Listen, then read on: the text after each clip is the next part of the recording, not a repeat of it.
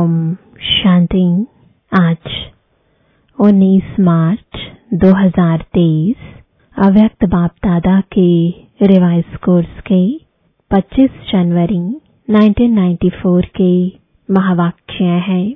ब्राह्मणों की नेचर, विशेषता की नेचर है।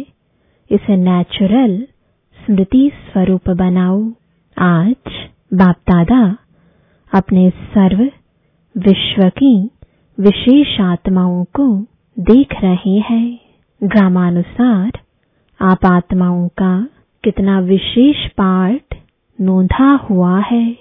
आज बाप दादा हर एक बच्चे की विशेषताओं को देख हर्षित हो रहे हैं। हर एक बच्चे को देख वहाँ बच्चे यह स्नेह का गीत दिल में बज रहा था। साथ साथ यह भी देख रहे थे कि बच्चों के दिल से ये वहा वहा का गीत सदा निकलता है। हर कर्म में, हर कदम में, हर संकल्प में ये श्रेष्ठ अनुभव होता है, वह कभी कभी होता है। साधारण जीवन से विशेष जीवन सदा स्वतः रहती है। वह स्मृति लाने से अनुभव होता है। जब जीवन है तो जीवन का अर्थ ही है सदा और स्वतः रहे। स्मृति में लाया तो अनुभव किया और स्मृति में नहीं लाया तो विशेषता के बजाय साधारण जीवन अनुभव हो। यह आप विशेष आत्माओं की विशेषता नहीं है। ब्राह्मण जन्म ही विशेष जन्म है। जिसका जन्म ही विशेष है, उसका जीवन क्या होगा? विशेष होगा या साधारण? ब्राह्मण जन्म भी श्रेष्ठ, ब्राह्मण धर्म भी श्रेष्ठ, और ब्राह्मण कर्म भी श्रेष्ठ। क्योंकि ब्राह्मण जन्मदाता, ब्राह्मण धर्म स्थापक, सर्वश्रेष्ठ, परमात्मा और आदि आत्मा ब्रह्मा बाप है। तो जैसे रचता सर्वश्रेष्ठ तो रचना भी सर्वश्रेष्ठ, अर्थात विशेष है। ब्राह्मणों का कर्म विशेष क्यों है? क्योंकि कर्म में फॉलो करने के लिए आप सबके सामने आदि आत्मा, ब्रह्मा बाप, सैंपल है। कर्म में फॉलो, साकार ब्रह्मा बाप को करते हो। इसलिए भाग्य विधाता, अर्थात कर्म द्वारा भाग्य की रेखा श्रेष्ठ बनाने वाला ब्रह्मा गाया हुआ है। भाग्य की रेखा का कलम कर्म है। तो श्रेष्ठ कर्म का सहज सिंबल ब्रह्मा बाप है। इसलिए आप सभी विशेष पुरुषार्थ का शब्द यही वर्णन करते हो कि बाप समान बनना है। इस अव्यक्त वर्ष में सभी का लक्ष्य क्या रहा? निराकारी स्थिति में निराकार बाप समान अशरीरी स्थिति का अनुभव किया। साकार कर्म में ब्रह्मा बाप समान बनने का नंबरवार अनुभव किया। तो विशेष जीवन का आधार, विशेष जन्म, धर्म और श्रेष्ठ कर्म है, जैसे लौकिक जीवन में भी अगर किसी आत्मा का जन्म विशेष राज परिवार में हो, राजकुमार हो, व राजकुमारी हो तो यह विशेषता जन्म की होने के कारण हर समय सदा और स्वतः रहती है वह बार बार स्मृति में लाते हैं कि मैं राजकुमारी हूँ। सहज होती है ना पुरुषार्थ करते हैं क्या चाहे कर्म अपनी रुचि के कारण कितना भी साधारण हो, लेकिन अपने जन्म की विशेषता भूल जाते हैं क्या? नेचुरल और नेचर बन जाती है। तो आप ब्राह्मण आत्माओं की नेचर क्या है? विशेष है या साधारण है?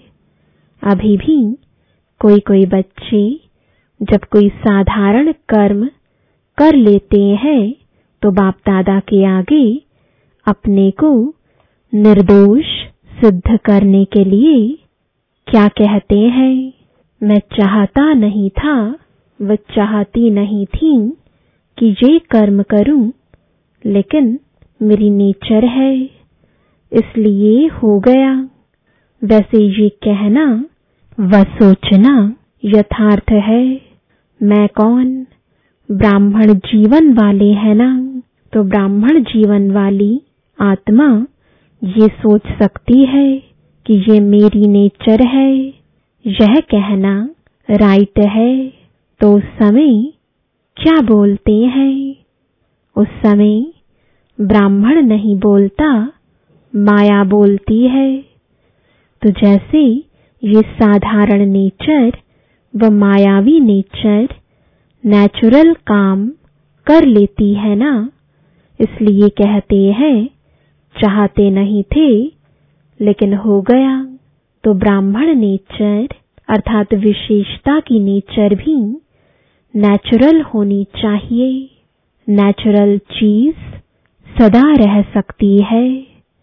तो विशेष जीवन की स्मृति, नेचर के रूप में नेचुरल होनी चाहिए व कभी भूलना, कभी याद होना। तो सदा स्मृति स्वरूप में रहो। स्मृति लाने वाले नहीं, स्मृति स्वरूप। इसलिए बाप दादा देख रहे थे, अव्यक्त वर्ष, समय प्रमाण समाप्त हुआ, लेकिन बाप दादा समान, स्वयं को संपन्न बनाया इस अव्यक्त वर्ष का विशेष लक्ष्य रखा कि अव्यक्त अर्थात फरिश्ता स्वरूप बनना और बनाना है। सभी ने यही लक्ष्य रखा था ना। फिर रिज़ल्ट क्या निकली? अपने आप को चेक किया। फरिश्ता भव का वरदान भी वरदाता से मिला तो वरदान और लक्ष्य दोनों की स्मृति से कहाँ तक सफलता अनुभव की है। ये सूक्ष्म चेकिंग स्वयं की की।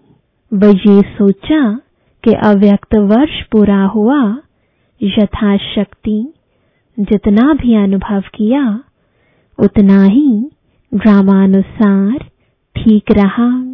वर्ष परिवर्तन के साथ साथ स्वपरिवर्तन की गति क्या रही? इस विधि से चेक किया, जैसे वर्ष समाप्त हुआ, वैसे स्वयं लक्ष्य और लक्षण में संपन्न बने। व ये सोचते हो कि इस वर्ष में और बन जाएँगे। समय और स्वयं की गति समान रही। वैसे तो समय से भी स्वयं की गति तीव्र होनी है, क्योंकि समाप्ति के समय को लाने वाली आप विशेष आत्माएँ निमित्त हो, तीव्र गति से वर्ष तो संपन्न हो गया। मालूम हुआ, वर्ष कैसे पूरा हो गया? तो चेक करो। मुझ विशेष आत्मा की, परिवर्तन की गति तीव्र रही, व कभी तीव्र, कभी मध्यम रही। फरिश्ता, अर्थात, जिसका पुराने संस्कार और संसार से रिश्ता नहीं तो चेक करो, पुराने संसार की कोई भी आकर्षण, चाहे संबंध रूप में, चाहे अपने देह की तरफ़ आकर्षण व किसी देहधारी व्यक्ति के तरफ़ आकर्षण, कोई वस्तु की तरफ़ आकर्षण कितने परसेंट में रही। ऐसे ही पुराने संस्कार की आकर्षण, चाहे संकल्प रूप में, वृत्ति के रूप में, वाणी के रूप में, संबंध संपर्क अर्थात कर्म के रूप में कितनी परसेंट रही? फरिश्ता अर्थात डबल लाइट तो निजी लाइट स्वरूप, स्मृति स्वरूप में कहाँ तक रहा? साथ साथ लाइट अर्थात हल्कापन, स्व के परिवर्तन के पुरुषार्थ में कहाँ तक लाइट अर्थात हल्के रहे? मन अर्थात संकल्प शक्ति में, व्यर्थ को समर्थ में, परिवर्तन करने में, अर्थात व्यर्थ के बोझ को हल्का करने में कहाँ तक सफल रहे।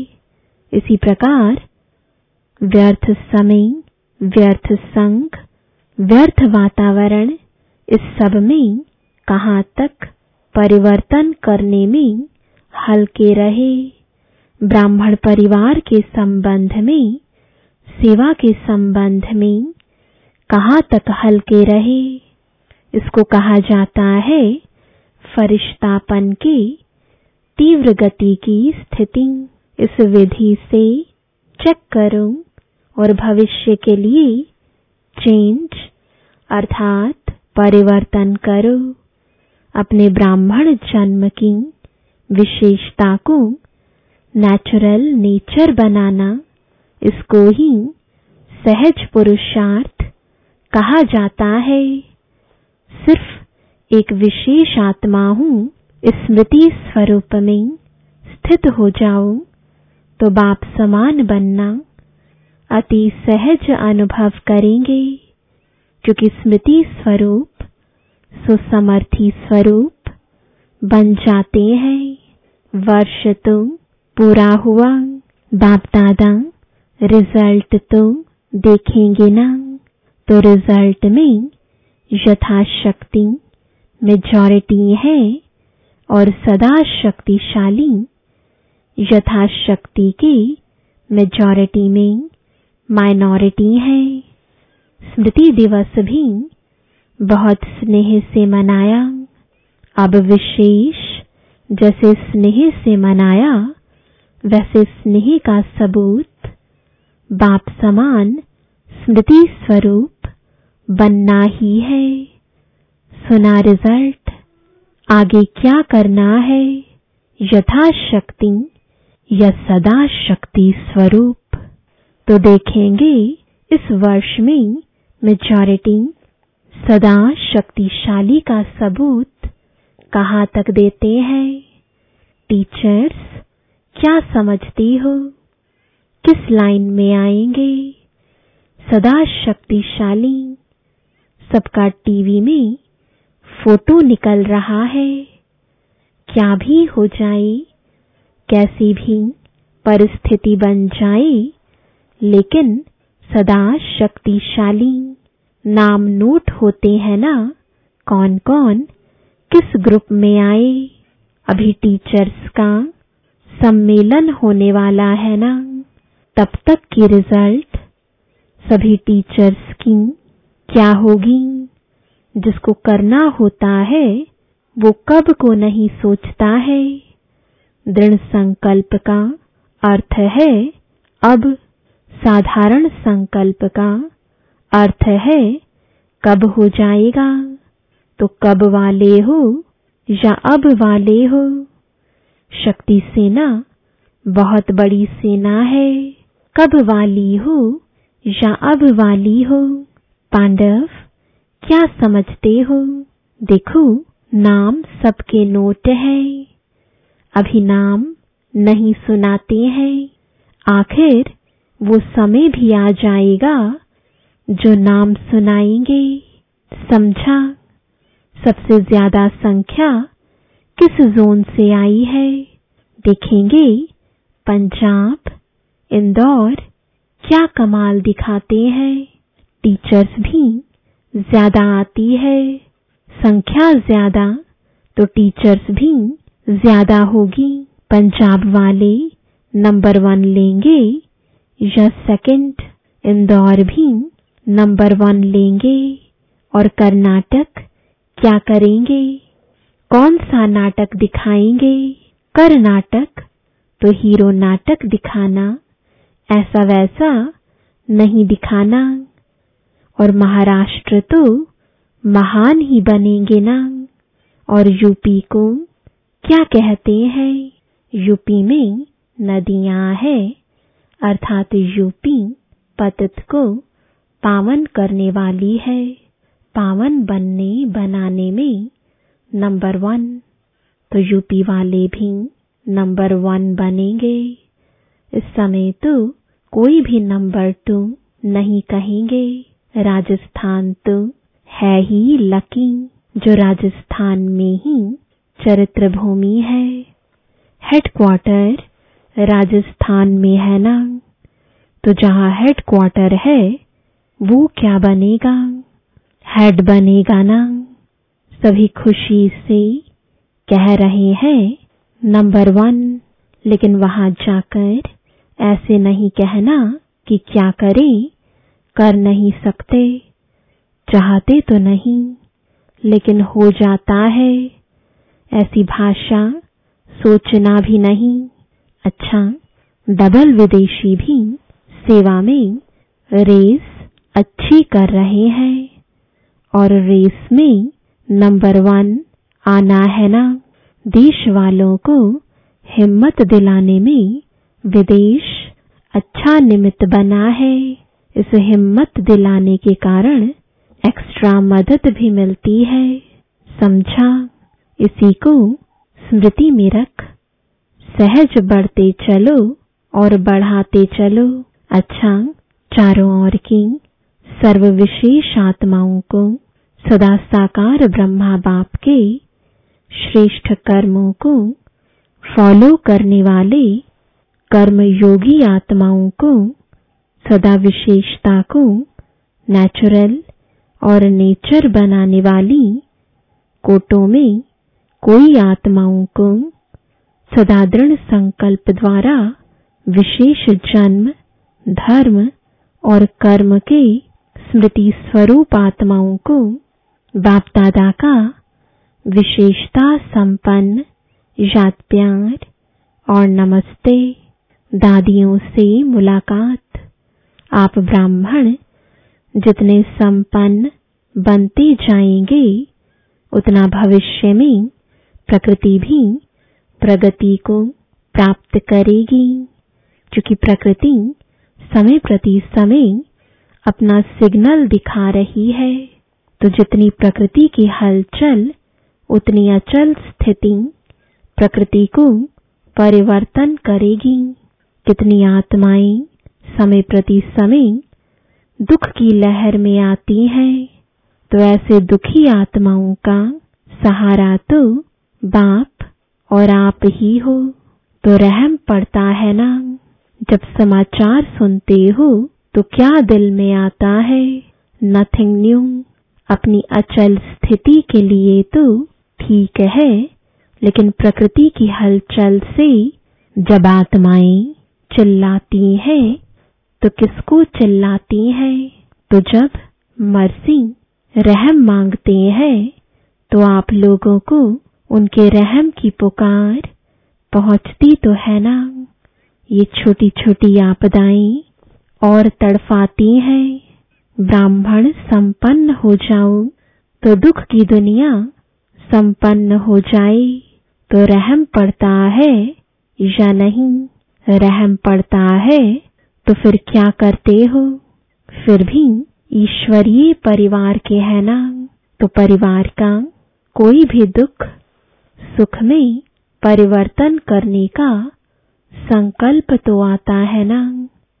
कोई परिवार में बीमार भी हो तो क्या संकल्प होता है? जल्दी ठीक हो जाए तो चिल्लाते चिल्लाते मरना और एक धक से परिवर्तन होना फ़र्क तो है ना। महाविनाश और रिहर्सल का विनाश फ़र्क है। महाविनाश अर्थात महान परिवर्तन, उसके निमित्त आप हो। संपन्न बनेंगे तो समाप्ति होगी। तो जो परेशान है, वो तो समझते हैं कि प्रत्यक्षता का पर्दा खुल जाए, लेकिन स्टेज पर आने वाले हीरो एक्टर संपन्न, तैयार होने चाहिए ना।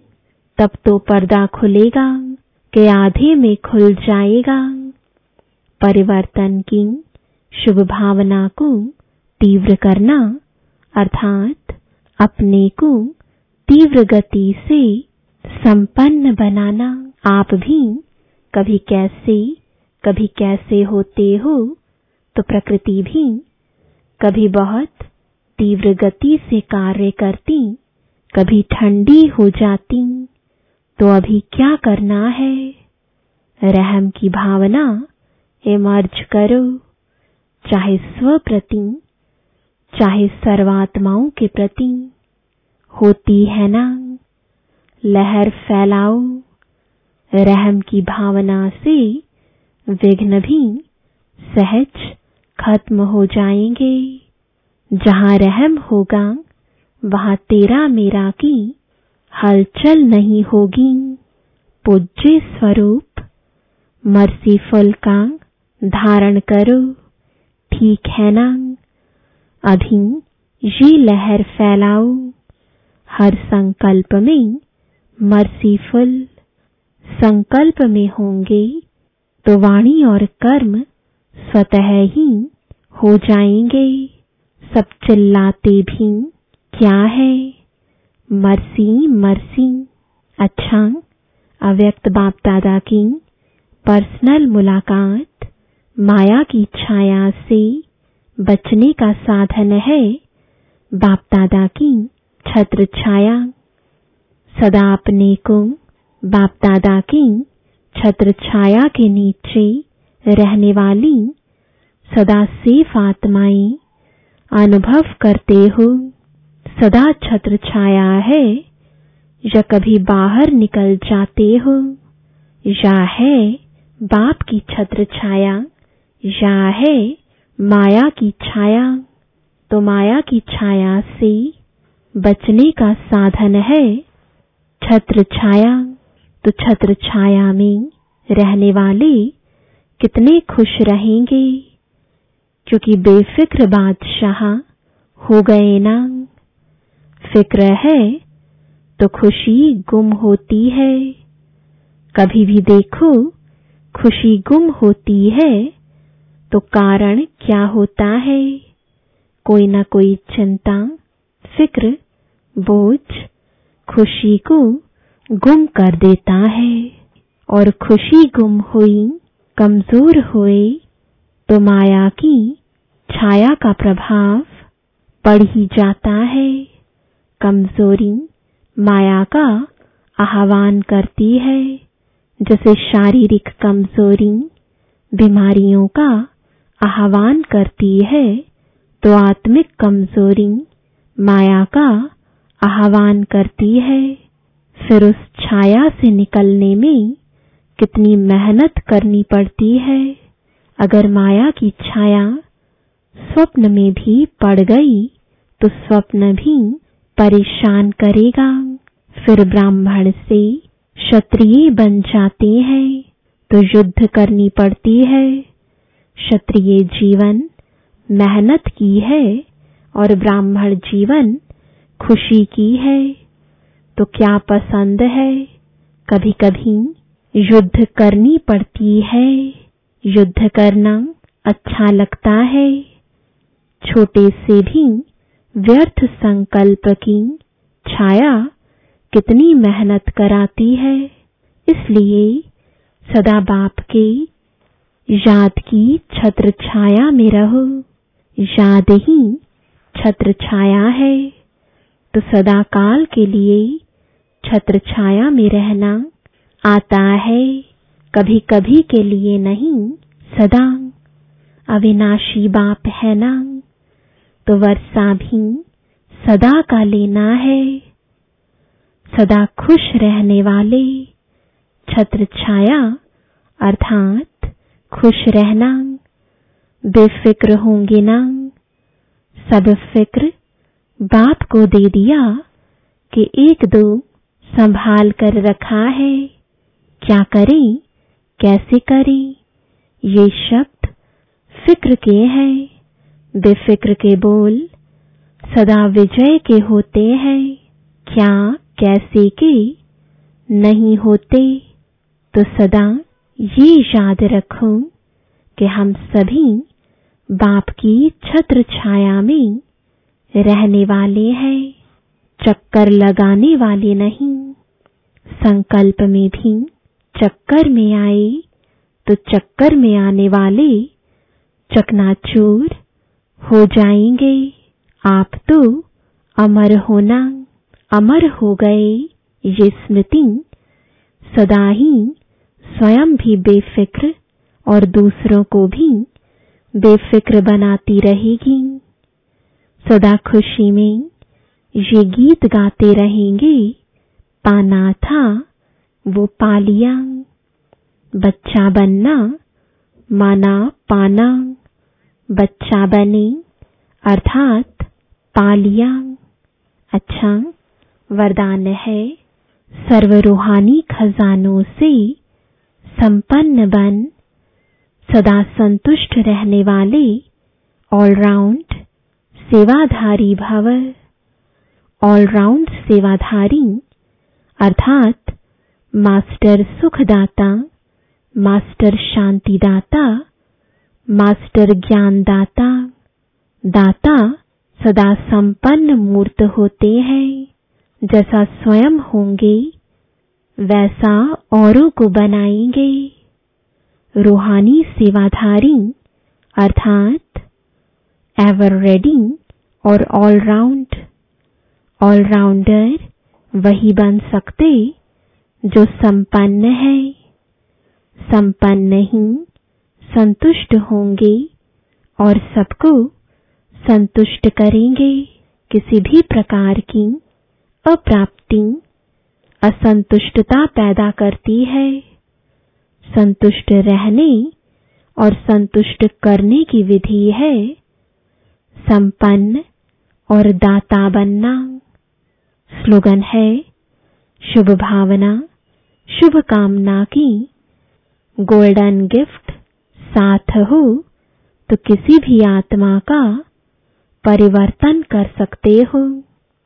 ओम शांति।